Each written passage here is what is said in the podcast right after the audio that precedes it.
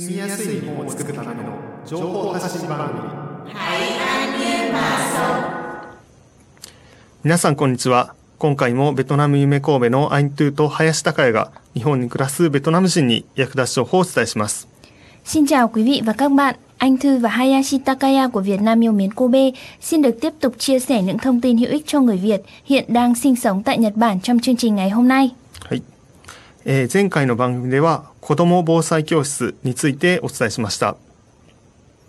Số phát sóng lần trước chúng tôi đã chia sẻ về lớp học phòng chống thiên tai dành cho trẻ em. で、今回は神戸市長田区にあるベトナム料理レストランを紹介したホームページと、あとは日本での家の借り方を紹介したハンドブックについて紹介したいと思います。Chương trình lần này, chúng tôi sẽ giới thiệu về trang web mới giới thiệu các nhà hàng món ăn Việt Nam ở quận Nagata, thành phố Kobe và sách hướng dẫn cách thuê nhà ở Nhật. では早速ですね、一つ目の、ホームページ、ベトナム料理レストラン巡りというページを紹介します。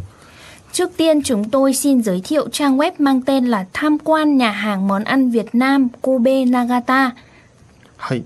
で、こちらはですね、FMYY と長田区役所とあとはベトナム夢神戸が共同で、制作したホームページで、2023年4月に公開されました。Đây là trang web do FMYY, Ủy ban Hành chính quận Nagata hay là Văn phòng quận Nagata cùng với Việt Nam yêu mến Kobe cùng nhau thực hiện và được công bố chính thức vào tháng 4 năm 2023. はい。ということで、一旦移しましょうかね。どんなホームページになってるかっていうのを、一緒に紹介しようと思います。区民広報誌長田というものがあります。で、4月号を見ていただくと下の方に QR コードがあります。Như trên đây chúng tôi đang giới thiệu là một tờ báo. Tờ báo này thì phát hành vào tháng 4 năm 2023. Tờ báo mang tên đó là về tờ báo gọi là quảng cáo cho dân quận Nagata. はい。Và nếu quý vị nhìn từ trên xuống dưới, ở phần dưới thì có một cái phần giới thiệu, một cái góc nhỏ giới thiệu về trang web mới các quán ăn, nhà hàng ở quận Nagata Kobe. はい。ということで下にありますね。料理を通じて長田のベトナム文化を紹介するウェブサイト4月オープンということで QR コードがあるので、このようにですね YouTube で見てる方は私が QR コードを読んでいる。映像が見えると思います。 QR コードを読み込むと、しっかりですねスマートフォンでもこのベトナム料理レストラン巡りというサイトが見れます。 Vâng, và ở trên tờ báo này thì cũng có dán sẵn một cái QR code để quý vị có thể là truy cập được ngay khi mà dùng điện thoại cá nhân của mình. Đọc cái mã QR này thì sẽ đưa chúng ta đến với trang web này ngay lập tức. はい。では、今映像で映しているように日本語のページだけじゃなくてベトナム語で書かれたページにも切り替えて見ることができます。Như quý vị cũng đã thấy là anh Hayashi đã thử quét mã QR để vào trang web này thì không chỉ có hiển thị bằng tiếng Việt mà còn có cả hiển thị bằng tiếng Nhật nữa. 皆さんもですね、FMYY のホームページに行っても見ることができますし、もしこの広報がある方はですね、4月号下の方の QR コードを読んで見てもらえたらと思います。Trang web này đang được giới thiệu không chỉ ở trên tờ báo dành cho dân quận Nagata mà còn có trên trang web chính thức của FMYY. はい。で、これまでですね、この、FMYY と長田区役所と、ベトナム夢神戸で、1年ぐらいかけて、長田区でベトナム料理レストランの、に行って、そこのベトナムの人々に、聞き取りをしたそうです。で、このホームページには、お店の情報とベトナムの方々のストーリーというものが紹介されています。Vâng, và theo chia sẻ của những người thực hiện thì họ đã đi và phỏng vấn những người kinh doanh nhà hàng món ăn Việt trong khu vực quận Nagata trong vòng một năm nay. Thông tin về nhà hàng và câu chuyện của những người Việt đang được chia sẻ trên trang web. で、このサイトを作った意義は何かって言いますと、お店の紹介をしてるだけではないんですよね。で、こうやってお店の紹介をしてたくさんの人が来てほしいっていうのも一つですけども、それだけではなくて、どうして長田はこんなにたくさんの外国人の人が暮らしているのかっていうことを考える、まあ、きっかけになるっていうことがあります。で、その根底にあるもの、どうしてなんだろうっていうところにあるものをですね、見えるようにして、住みやすい街づくりの方向性っていうのをみんなで考えていきたい、そういうことを目的にこのホームページを作ったということでした。Và ý nghĩa của việc xây dựng trang web này không chỉ là giới thiệu các nhà hàng nhằm mục đích cuối cùng là mời gọi khách hàng, mà còn hướng đến mục đích lớn lao và cao cả hơn, đó là làm sáng tỏ điều then chốt quyết định vì sao người nước ngoài lại nhiều người nước ngoài lại sống ở Nagata đến vậy, và truyền đạt được cái phương châm, cái đường hướng xây dựng một khu phố dễ sống cho tất cả mọi người. はい。じゃあちょっとだけそのページも映してみましょうかね。YouTube で見てる方も、これは FMYY のホームページですけども、これですね、FMYY のホームページにも、この、ベトナム料理レストラン巡りというページがありまして、はじめにというところと、あとは、長田とベトナムとか、そういった紹介をしているページもありますね。で、店舗一覧っていうのがあって、今は3つのレストランがある、紹介されてますけども、今後いろいろまた他のレストランとかも紹介していくそうです。Vâng, như trên đây chúng tôi đang thử truy cập trực tiếp vào cái trang web giới thiệu các nhà hàng quán ăn Việt Nam này, thì ở phần trang đầu quý vị có thể đọc được cái phần giới thiệu cũng như mục đích sáng tạo nên cái nội dung như thế này, và ngoài ra có thể đọc thêm về mối quan hệ giữa Nagata và Việt Nam. Ngoài ra đến cái mục tiếp theo đó là danh sách các cửa hàng. Trong phần danh sách các cửa hàng thì quý vị có thể thấy là hiện nay đang hiển thị 3 quán ăn đầu tiên mà chúng tôi đang giới thiệu. Thì ngoài ra chúng tôi sẽ cập nhật và bổ sung thêm nhiều quán ăn và các thông tin mới nữa. Nên là rất hy vọng quý vị hãy đón xem và theo dõi thường xuyên. で、他にもですね、今後はベトナム料理に限らずですね、他の国の料理、他の地域の料理というものを紹介していく予定もあるようです。Vâng, và theo chia sẻ và theo cái mục tiêu hướng tới của những người thực hiện thì không chỉ là món ăn của đất nước Việt Nam mà món ăn của các nước khác ở trong khu vực Nagata Kobe cũng sẽ được trình chiếu trên cái trang web này, nên là mong mọi người hãy quan tâm và theo dõi thường xuyên. はい。ということで、こちらも皆さんもですね、ぜひ見て、で、ぜひ実際に食べに行っていただけたらいいなと思います。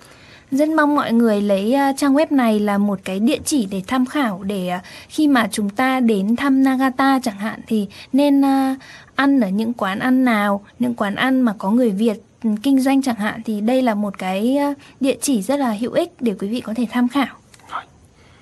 では、こちらで、次のテーマに行きたいと思います。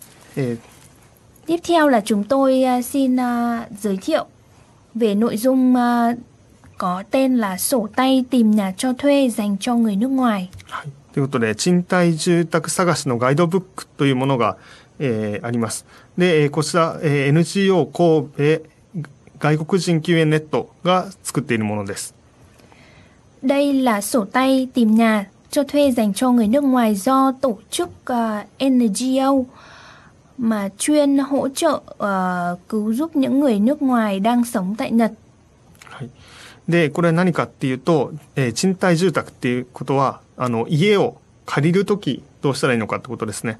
自分の土地を持っていて、自分の家を持ってる人もいますけど、多くの、外国人の人も結構日本のどっかの部屋を借りて住んでるっていう人も多いんじゃないかなと思います。そういう時にどうやって家を探したらいいのか、どうやって新しい家に住んだらいいのかってことを紹介してくれています。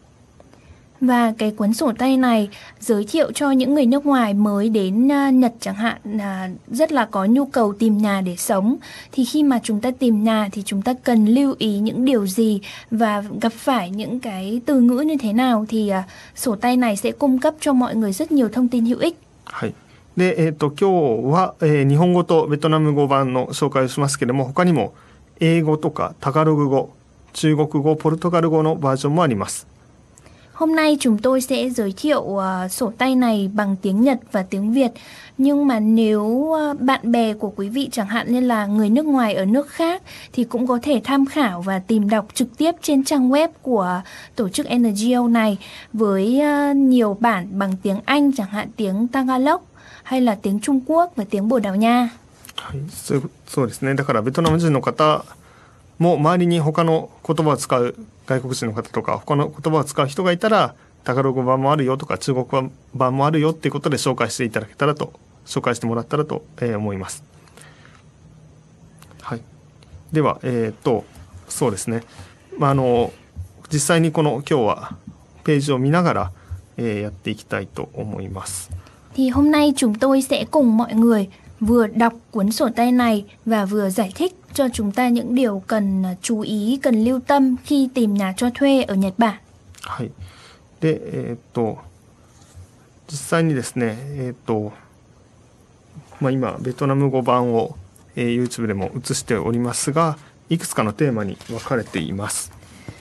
Như chúng tôi đang trình chiếu trên slide này thì là cái phần đầu tiên, tờ trang bìa của cuốn sổ tay tìm nhà cho thuê này. Tiếp theo là trang đầu tiên sẽ nói về từ vựng khi thuê phòng. はい。で、最初に家を借りるときに、使える言葉について、紹介をしているページがあります。Như trên đây là trang chuyên về các từ vựng khi đi thuê phòng mà mọi người cần phải biết khi đến Nhật. では、まずは家賃についてですね。はい、説明をお願いします。Đầu tiên là khi ở Nhật thì người ta sẽ gọi tiền nhà là yachin. Thì đây là loại tiền phí để thuê phòng hàng tháng và việc thanh toán phần tháng sau chậm nhất vào cuối tháng là phổ biến. はい。お願いします。Tiếp theo là phần tiền cọc và phần tiền lễ. Ở tiền cọc và tiền lễ thì anh Hayashi có thể cho biết là tiếng Nhật tiền cọc và tiền lễ người ta gọi là gì không ạ?Tiền cọc là siki kin, với lại tiền lễ là lei kin. Vâng, tiền cọc sẽ gọi là siki kin và tiền lễ là lei kin. Thì cả tiền cọc và tiền lễ đều là khoản tiền bạn phải trả khi chuyển vào nhà ở. Bạn sẽ trả 1 đến 3 tháng tiền nhà và tiền cọc sẽ được hoàn trả toàn bộ hoặc một phần khi bạn chuyển ra, nhưng tiền lễ sẽ không được trả lại. Tiền cọc là khoản tiền bạn phải trả cho chủ nhà để phòng trường hợp chưa thanh toán tiền thuê hoặc cần sửa chữa căn phòng khi bàn giao. Một khi làm bẩn căn phòng, bạn sẽ khấu trừ tiền cọc và gần đây thì số lượng nhà không cần tiền cọc, tiền lễ cũng đang tăng lên. はい。ということで、これ皆さんが自分で家を探さなきゃいけないときは結構気になるところですよね。家賃がいくらとか、あとはでも毎月いくら払うっていうことだけではなくて、この敷金と礼金っていうのもこう新しい家に入るときとか。入る時ですねという時に必要だと。でこれも地域によって違うみたいなんで、この、ハンドブックガイドブックは、特に兵庫県の場合を参考にして書いているということでした。và tiền cọc và tiền lễ nó sẽ khác nhau tùy theo địa phương, tùy theo từng quận hay là từng khu vực, từng tỉnh mà chúng ta sống. Thì trên đây chúng tôi giới thiệu chỉ chuyên về cái khu vực Kobe, tỉnh Hyogo.Tiếp theo là xin giới thiệu với mọi người một cái phí quan trọng nữa, đó là phí công cộng hay gọi là phí quản lý.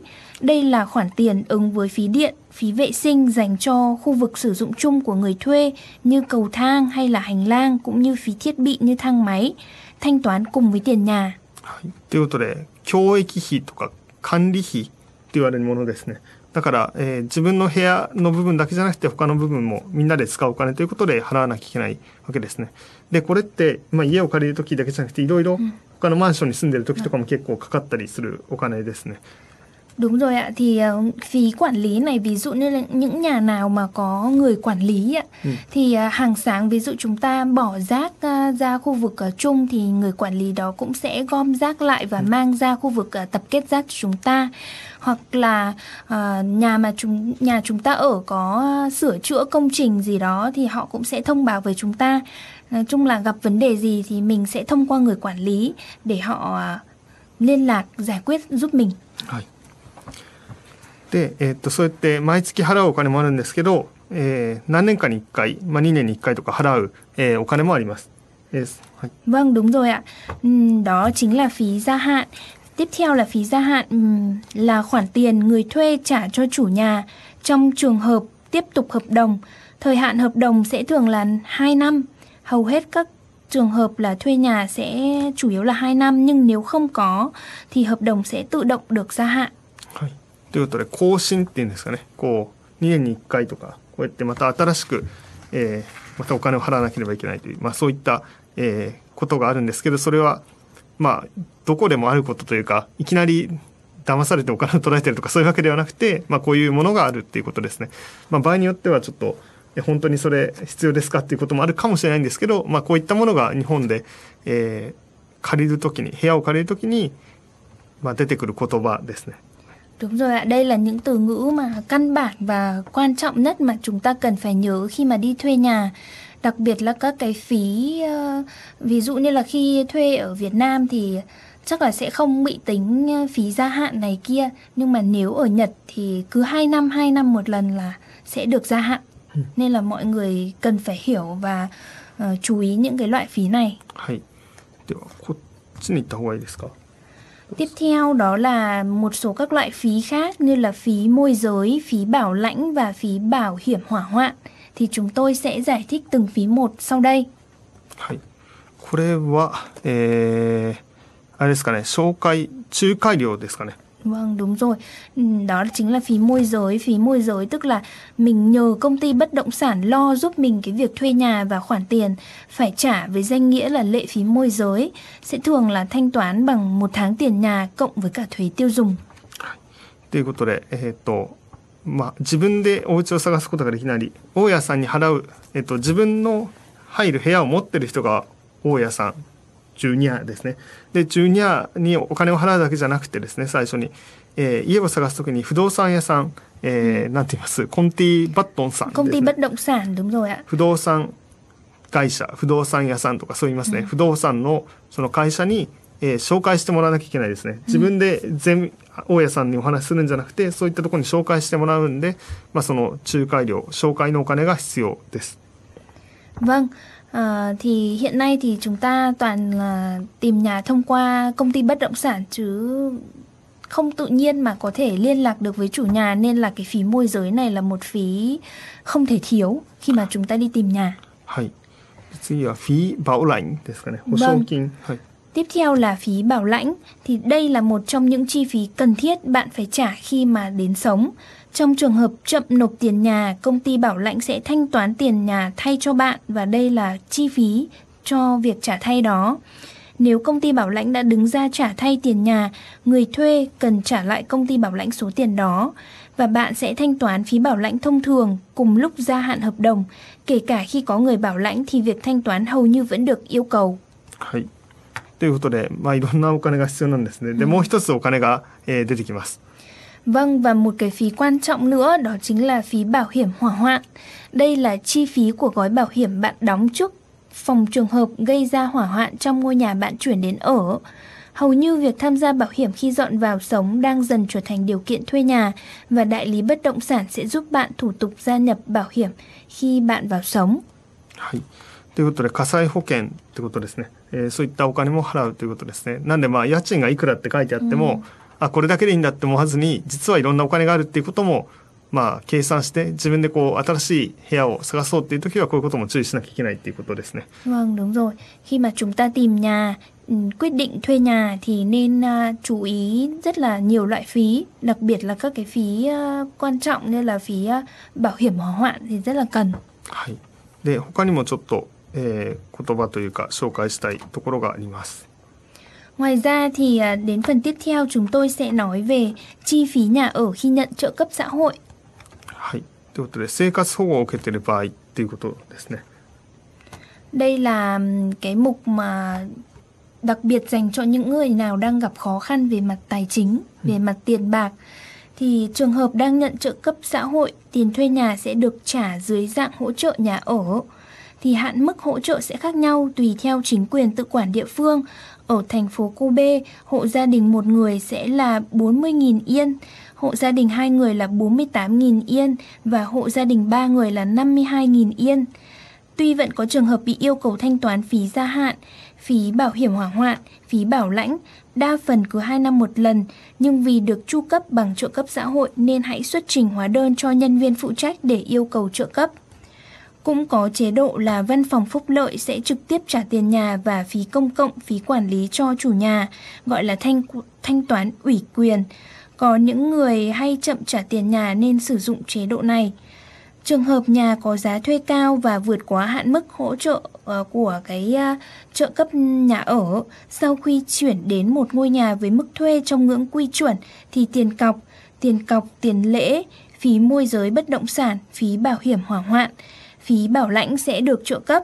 Và bởi vì có trường hợp được trợ cấp tiền cọc trong cả những lúc không có nhà ở vì phải lánh nạn do bạo lực gia đình, nên hãy trao đổi với tổ chức hỗ trợ. はい。ということで、まあこういった制度すぐに使う人ばかりではないかもしれないんですけども、まあこういう制度があるっていうことを、まあ、知っておくことも重要だと思うので紹介をしました。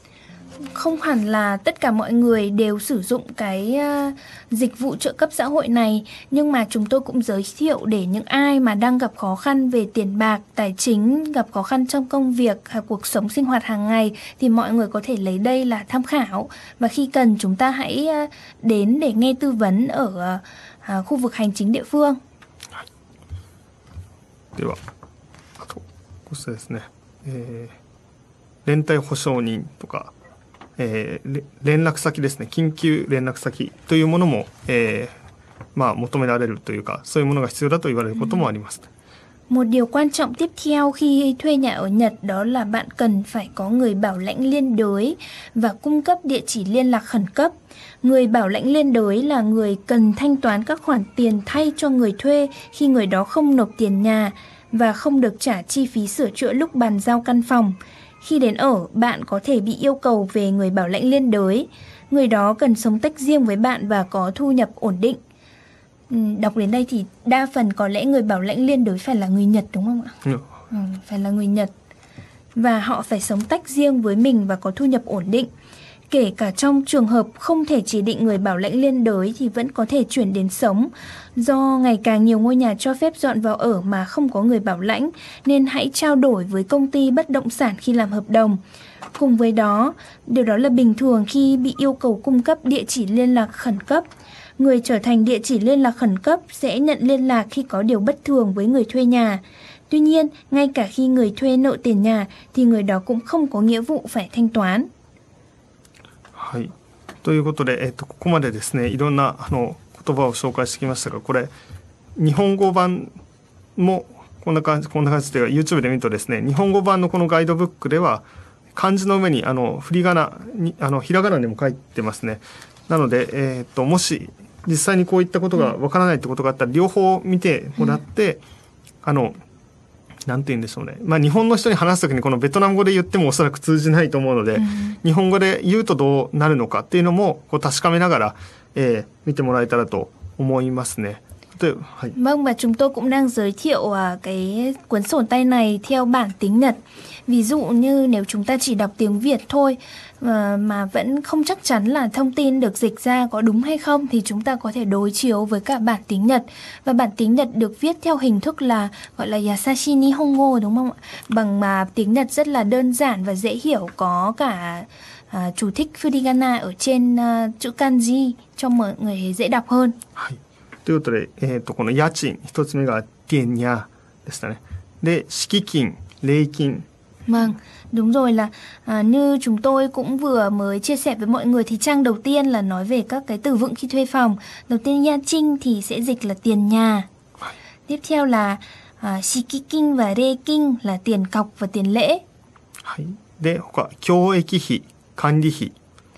Tiếp theo đó là phí công cộng thì sẽ được nói qua tiếng Nhật đó là kyoekihi đúng không? Kyoekihi.hay là phí quản lý gọi là kandihi. Tiếp theo đó là phí gia hạn thì tiếng Nhật sẽ đọc là kōshin ryō. Kōshin ryō. で、他にもですね、仲介手数料。Phí môi giới thì sang tiếng Nhật sẽ đọc là chūkai tesuryo. では次、保証料。保証料 sẽ dịch sang tiếng Việt là phí bảo lãnh. Và cuối cùng, ví dụ là phí bảo hiểm hỏa hoạn thì tiếng Nhật sẽ đọc là kasai hoken ryo. で、そうですね、最後紹介したのが連帯保証人、緊急連絡先です。Tiếp theo là cái phần từ vựng khá là khó hiểu, và nói chung là nếu mà lần đầu chúng ta đọc thì sẽ không biết dịch như thế nào. Thì ví dụ như lúc nãy thì mình có chia sẻ là về người bảo lãnh liên đới và địa chỉ liên lạc khẩn cấp. Nếu mọi người muốn biết từ này trong tiếng Nhật thì tiếng Nhật nó sẽ đọc là rentai hoshonin và kinkyu rendaku saki, đúng không ạ? はい。で、最後の部分紹介しましたかね。 この市営住宅、県営住宅などの 公営住宅では連帯保証人の制度はなくなっています ということも、一番下に、紹介されていましたね。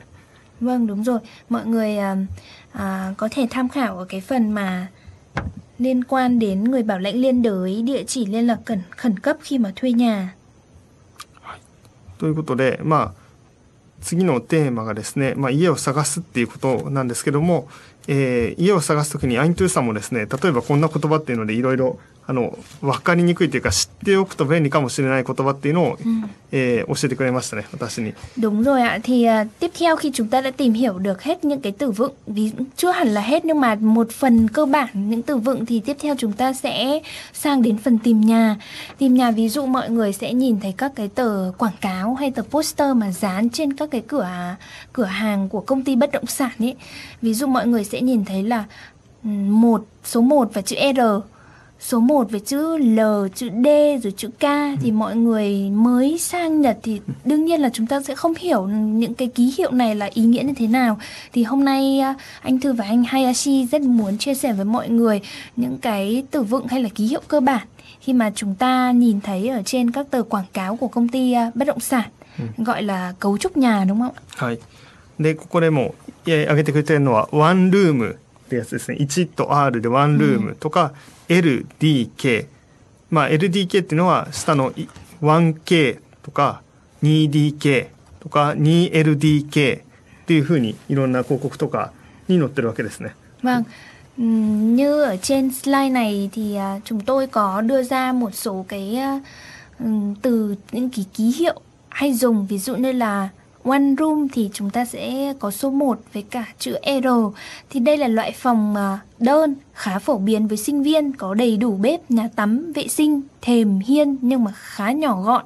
Thì thường ở cho một người thôi, tất cả khép kín trong một cái phòng gọi là one room.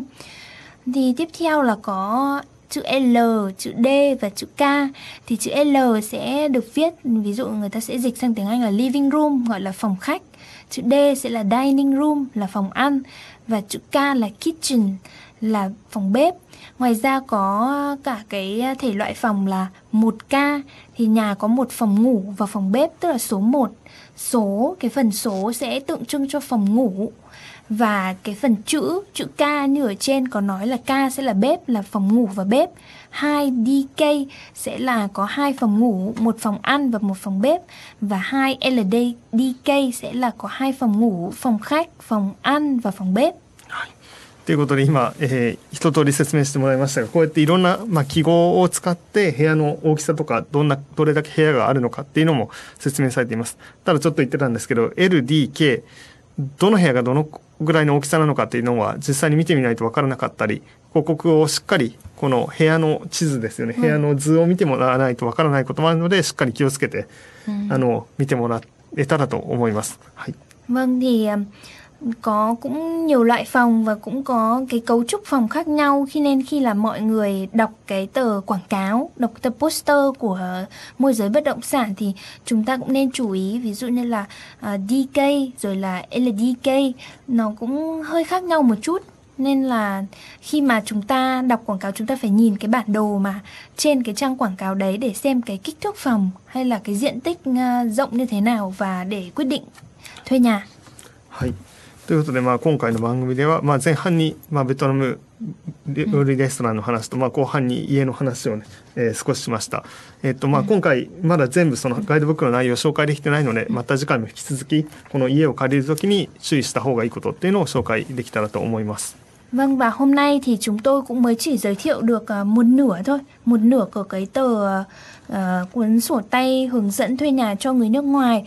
Thì chúng tôi sẽ tiếp tục giới thiệu nửa còn lại của cái quyển sách này cho quý vị vào chương trình tiếp theo. Rất mong mọi người hãy chú ý lắng nghe ở chương trình tới để biết thêm được những thông tin cần thiết khi chúng ta đi thuê nhà tại Nhật.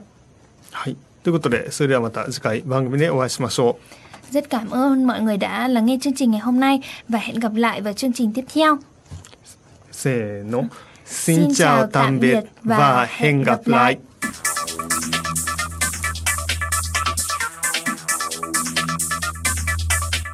Never forget the Great Hanshin Earthquake, January 17, 1995. From Nagata FM. FMYY.